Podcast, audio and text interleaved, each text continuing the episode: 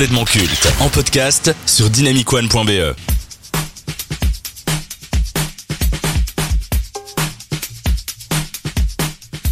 L'édition 2023 du Ballon d'Or aurait pu et aurait dû être celle du renouveau, celle qui officialiserait la nouvelle génération de footballeurs et la fin de la suprématie des icônes et légendes de ce sport, à savoir Cristiano Ronaldo et Lionel Messi. Les deux ne jouent plus en Europe et sont en fin de carrière, alors il était temps de laisser place aux jeunes. Objectivement et au vu de la saison exceptionnelle sous les couleurs de Manchester City, Erling Haaland devait remporter ce ballon d'or. Lauréat de la Première League, de la FA Cup et de la Champions League, meilleur buteur du championnat anglais et de la Coupe d'Europe avec respectivement 36 et 12 buts, le cyborg norvégien avait fait preuve d'une efficacité folle et d'une importance capitale dans l'effectif des Citizens. Mais il semblerait que les votants n'aient pas les mêmes critères de sélection. Privilégiant le prestige de la Coupe du Monde sur un mois au détriment de toute une saison, c'est Messi qui remporte le huitième ballon d'or de sa carrière et très certainement son dernier. On voit clairement que c'était une manière non méritée de récompenser une dernière fois la Pulga, et ce au détriment de jeunes prodiges comme Mbappé ou Jude Bellingham. Ainsi, l'Argentin, évoluant désormais en MLS, creuse davantage l'écart avec son rival de toujours pour officiellement être considéré comme le plus grand joueur de tous les temps. Sauf que la légende portugaise mérite ses 5 ballons d'or. André Iniesta en 2010, Franck Ribéry en 2013, Virgil van Dijk en 2019 ou encore Lewandowski en 2021. Maintenant Haaland, les triomphes de Messi face à des joueurs plus méritants ont fait polémique, mais que l'on se rassure, c'était son dernier vol. Enfin, pour le moment. Bon, j'ai déjà donné mon avis sur le sujet, donc on va commencer directement avec Maxime. Écoute, moi je suis vraiment un grand défenseur de Messi, mais c'est vrai que je pense qu'on aurait pu le donner à Haaland, ce ballon d'or. Après, voilà, c'est comme Mbappé l'a dit euh, dans une interview. Quand tu es Lionel Messi, que tu gagnes euh, le trophée de ta vie et comment est-ce qu'il a gagné, enfin, il a fait une des plus belles campagnes que j'ai vues de ma vie en, Coupe du Monde.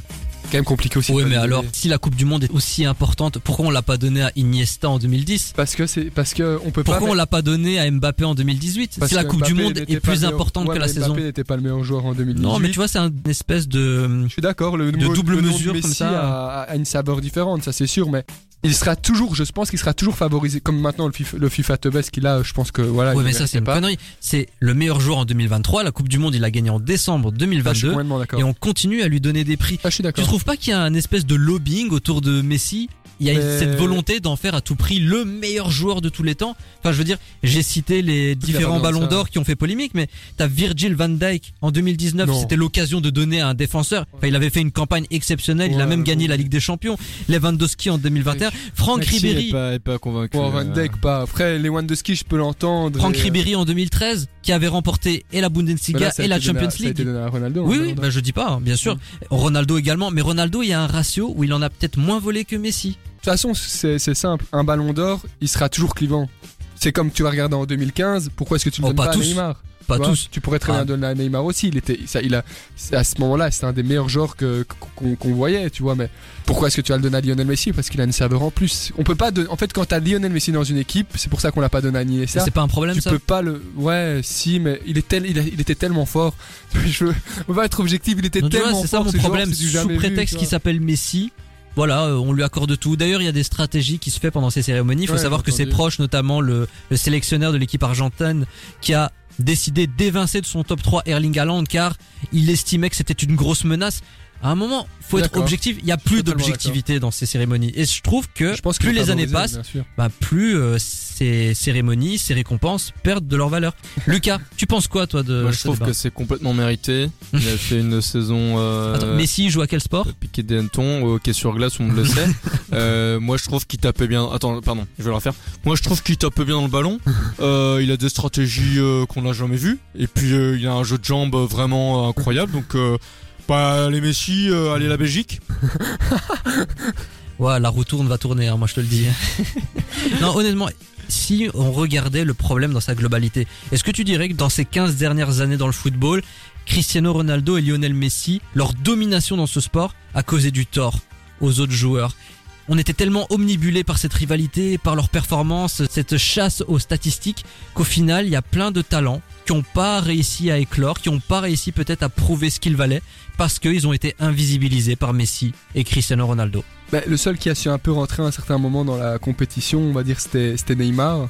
Mais le truc, c'est que on parle peut-être des deux meilleurs joueurs de tous les temps. Comment est-ce que tu veux rivaliser à un certain moment? Allez, c'est la campagne est quand même historique. C'est des gens qui ont des statistiques hors normes. Ils sont au top 2 partout. En, qu'ils soient en Ligue des Champions, meilleur buteur, meilleur passeur, meilleur buteur de l'histoire, meilleur buteur de l'histoire des, Coupes du Monde, presque meilleur buteur de l'histoire des Ligues des Champions. Enfin, c'est des gens, voilà, comment est-ce que tu veux pas être dans le rond? Peu importe les joueurs qui auraient eu euh, de l'ancienne époque, dans l'époque de Messi et Ronaldo, je pense qu'aucun aurait, au- aucune personne euh, aurait gagné le ballon d'or. C'est dommage pour euh, les, jeunes talents euh, qui, ont émergé à cette époque-là. Bien sûr que dans d'autres dans d'autres époques, si maintenant ils arrivaient ou si c'était arrivé plus tôt, ils auraient pu plus se démarquer. Mais moi, je, remercie juste le football de m'avoir donné la permission de voir ces deux, la, cap, allez, la possibilité de voir ces deux, euh, ces deux monstres jouer au foot et se taper, et se taper l'un sur l'autre pendant, pendant des, euh, 15 ans, quoi. Est-ce qu'il n'y avait pas une volonté, surtout aussi de la part des journalistes, qui ont clairement choisi leur camp Ils n'ont pas aimé le côté arrogant de Cristiano Ronaldo. Du coup, ils ont favorisé Messi, que ce soit dans la presse, que ce soit dans les prises de parole, que ce soit également dans la manière de le vendre auprès du grand public. Il y a une plus belle histoire entre guillemets avec euh, Lionel Messi, son handicap, le fait que le FC Barcelone l'a aidé, le talent, machin machin. On connaît l'histoire, mais honnêtement, est-ce que ces huit ballons d'or ne risquent pas de lui porter préjudice Moi, je pense pas, et je vais pas développer pourquoi je pense ça. non, mais je pense que Ça Lucas, il a, il a bien raison, parce Ça que déjà évident. dans 50 ans, on regardera jusqu'à ce mec à 8 ballons d'or. Non On mais quand tu vois les, les réactions que ça a suscité, genre, pardon, il y avait pas que des gens qui étaient contents pour Messi. Enfin, Non. ils se sont dit, Bien sûr. Pff, oh putain, Ah, encore quoi. Mais même moi, franchement, je me suis dit. Non, moi j'étais très content, mais je me suis dit, allez, c'est vrai que maintenant tu le donnes à Haaland, j'aurais totalement compris. Après, euh, quand tu dis est-ce qu'on l'a mieux médiatisé, je pense tout simplement que Messi, honnêtement, c'est jamais fait dans le football. C'est un Maradona avec la finition d'un Ronaldo et c'est un Maradona avec des statistiques euh, d'attaquants, des plus grands attaquants de l'histoire. Ouais, mais sur les 5 ballons d'or que Ronaldo a gagné, a remporté au cours de sa carrière, objectivement, il les méritait. Il n'y a bah, pas eu de dire, braquage. par exemple, Ribéry, tu vois. euh, Ribéry, oui, mais 2013, vu euh, la saison que Ronaldo a fait en 2013, honnêtement, bah, ça se valait. la même chose en 2010, alors Messi c'est 60 buts, Oui, oui, mais tu vois. moi, c'est l'argument de la Coupe du Monde. Sous prétexte qu'il a gagné la Coupe du Monde, eh ben, c'était automatiquement d'accord. Le grand gagnant du ballon d'or. Bah non, Mais bah non la- puisque dans le passé, ça s'est vérifié faux. Mais c'est la façon dont il l'a gagné aussi, tu vois. C'est Ouais, tout mais le même- mythe qu'il y a autour. Parce que pour moi, c'est la en fait, saveur qui est soit on respecte les règles, soit on les respecte pas. Je suis. Donc le ballon d'or, c'est le meilleur joueur sur toute une saison. La Coupe du Monde, c'est un mois.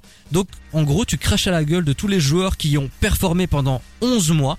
Mais comme ils n'ont pas participé à la Coupe du Monde, eh ben en gros, ils méritent pas euh, d'être nommés Mais le meilleurs gros joueurs. problème, je pense, avec pourquoi est-ce qu'on n'a pas donné. S'il avait été performant à ces deux matchs-là, il aurait eu sans aucun doute.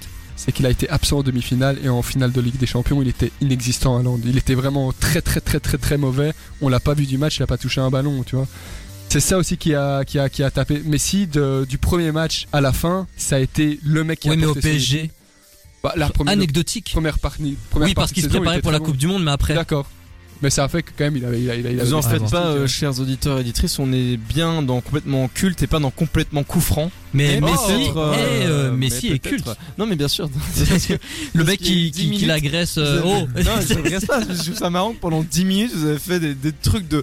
Oui, là, en fait, la. Mais, mais- Bah, c'est parce que c'est, voilà, euh, Non, mais c'est clivant, tu vois. Ah oui, non, mais clairement. euh, euh, mais ça, ça, s'en- ça s'entend. On voit vraiment que vous avez bah, chacun De toute façon, il n'y aura jamais euh, de bonne ou de mauvaise réponse à ça, tu vois. euh, Ah si, si, la mienne est très bonne. Ouais, la mienne Mm. aussi, je pense. Non, mais moi je suis leader Moi, je suprême. pense que ouais, celle de famille est mieux pour le coup, mais voilà.